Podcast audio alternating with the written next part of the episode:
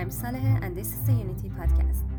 Here we believe diversity makes the world beautiful, and our goal is to bring unity among different cultures and countries by sharing the real life experiences of incredible people around the world.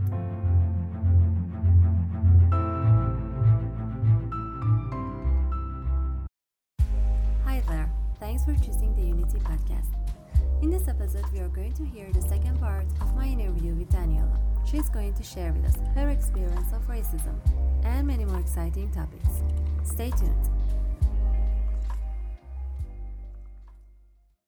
Hope you're doing fine and well.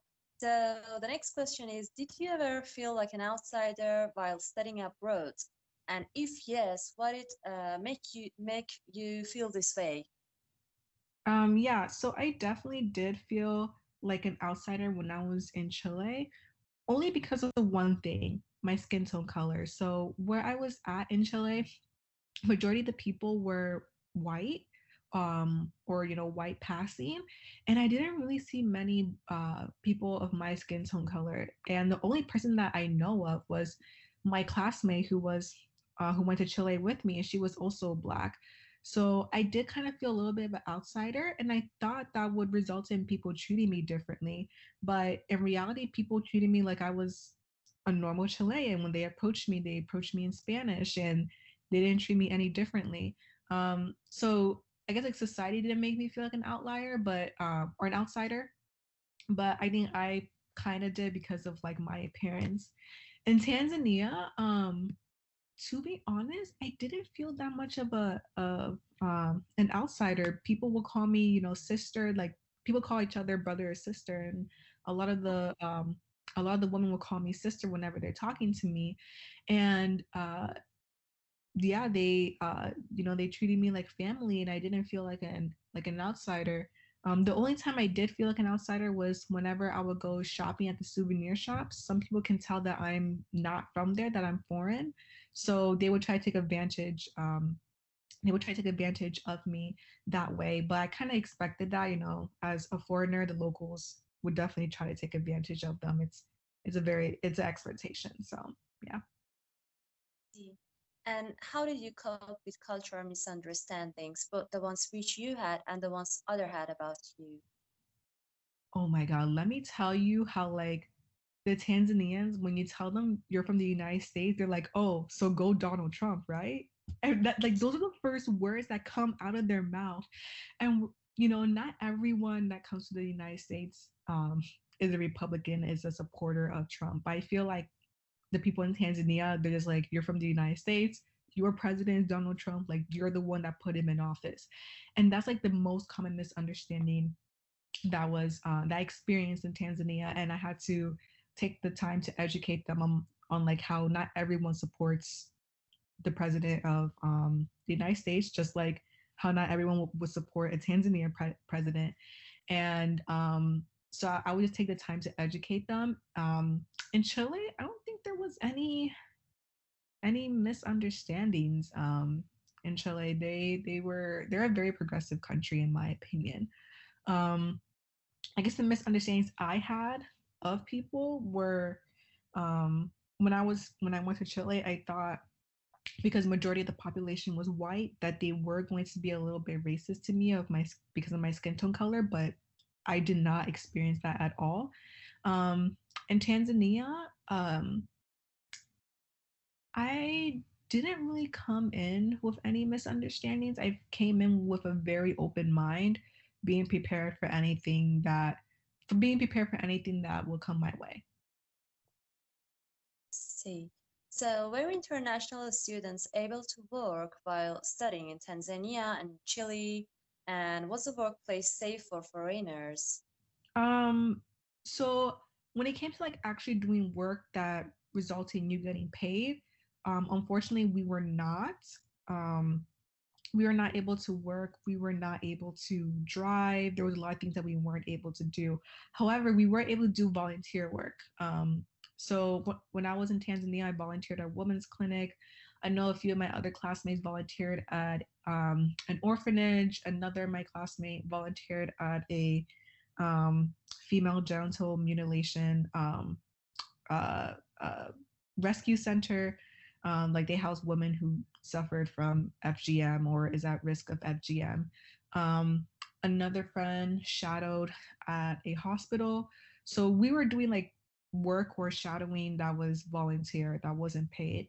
Um, but I don't think we were even allowed to uh, work or do any type of work that would result in pay. In Chile, I don't think we were allowed to work, um, nor did we have the time. We spent most of our time in the lab almost all day, every day.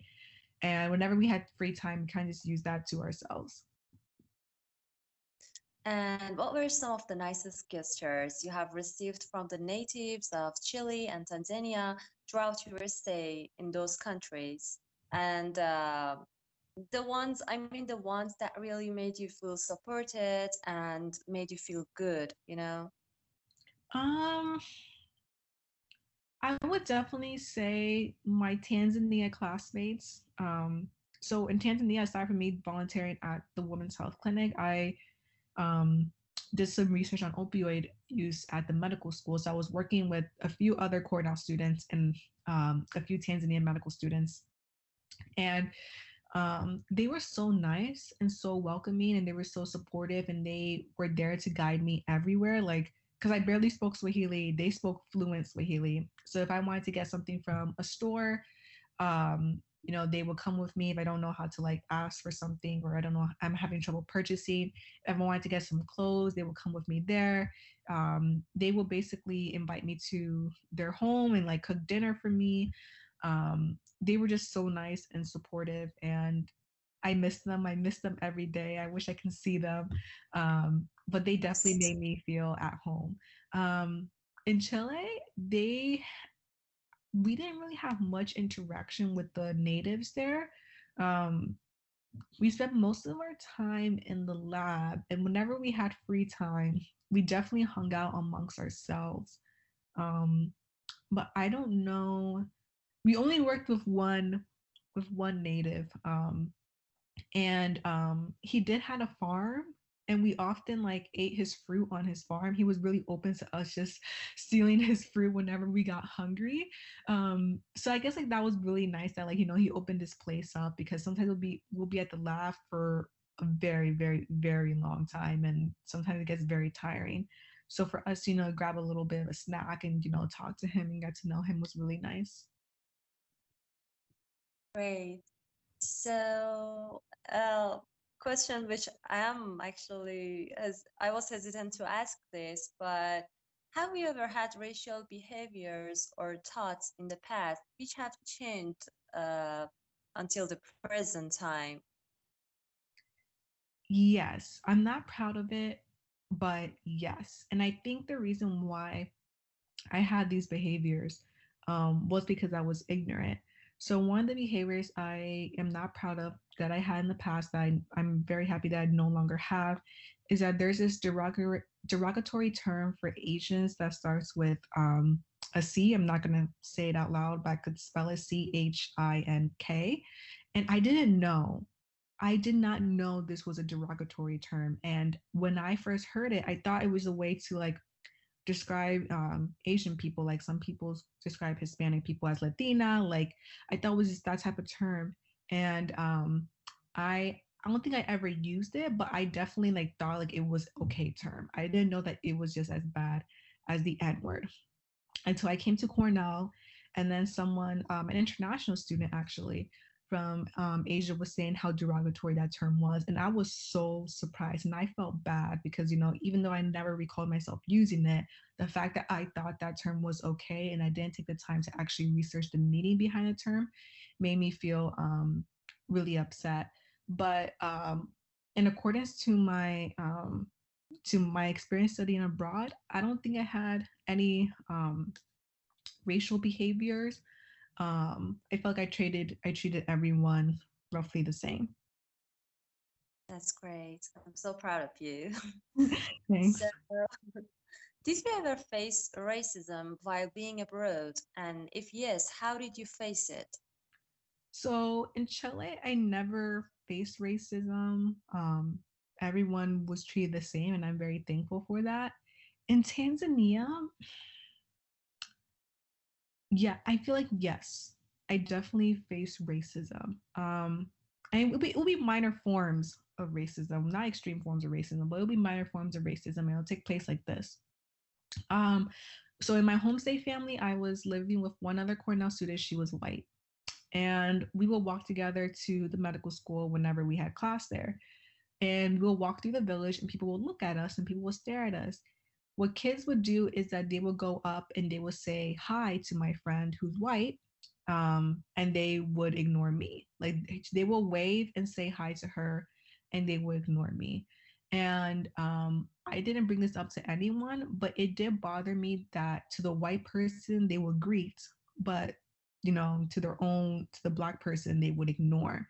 Um, and I noticed that when I once walked by myself to the medical school and no one waved or greeted, greeted hi to me. I thought like, you know, at first they were doing it to both of us, but when I walked by myself, no one, no one greeted me. And I'm pretty sure when my friend walked by herself, people will constantly greet her because of her skin tone color. And um, I'm just like, you know, they praise the white people, but not their own type of people. And that's really problematic. And um, I feel like that was one form of racism. Another one, which I don't know if it's considered racism, but I definitely know that it has something to do with my skin tone color, is when it comes to buying from souvenir shops, um, they definitely, uh, because the people who are selling at the souvenir shops in Tanzania are, you know, dark, uh, black people, people of dark skin, they really try to um, make the purchase personal. They're like, help your brother, help your sister, because I'm also, you know, of uh, dark skin, but they don't use that tactic on white people because you know white people are completely different. But when it comes to someone the same skin tone color, they try to make it personal and be like, you know, like help us out, help your own people out. So I don't know if that was, cons- excuse me, I don't know that was considered um, racism, but them using my them using the skin tone color to their advantage didn't really make me feel comfortable when with the white people they don't didn't do the same thing. Oh my God. So if you had to say one kind word to a racist person, what do you wish to, to say to a racist person who is actually unaware of their racial behaviors? If they're unaware of their racial behaviors, I'll would be like, hey, I will pull them aside. If we're in public, I will pull them aside. I would not say this to them in front of people because it can make them defensive. I will pull them aside wait till we're in private and I will be like, hey, um, what you said wasn't okay because of X, Y, and Z. I will say the reasoning. And I will tell them, you know, from uh, this point on, you should be aware that your behavior was racist and you should make an effort to not continue it. It's really nice of you. So, in the end, is it really worth to go and study abroad or not? I would definitely say yes, as long as you know what you're getting into. 100% yes, it's definitely worth to study abroad. And would you ever choose the same path if you ever had the chance to go back? Um, yes. The only thing that I would change is um, to do a little bit more research on Tanzania, and um, so I could be more aware of what uh, what occurred when it came to like racism and their traditional values um, that's the only thing that I would change. Do a little bit more research on Tanzania before I left for the country. And Daniela, would you go to study abroad again in future, maybe? Yes, I'm hoping to have like a study abroad opportunity in Colombia, fingers crossed, because I love traveling and I'm ready to travel again. Wish you all the best. and a final word for our listeners. Um, if you have the opportunity to study abroad, take it, especially if it's paid for. I did not pay a single cent when I went to Chile and Tanzania, and I had a time of my life there. So take advantage of studying abroad is one of the best decisions you can do in college. Thank you, Daniela. I'm so glad that you accepted my invitation to be here with us. And I hope our listeners enjoyed our conversation. Thank you for being here. Bye bye. Bye. Hi there, hope you enjoyed my interview with Daniela. In the next episode, we're going to have Emily as our guest. and we're going to talk about an interesting topic, which is immigration with her. So make sure you follow us on our Instagram and, of course, on our podcast channels. Have a nice day and take care.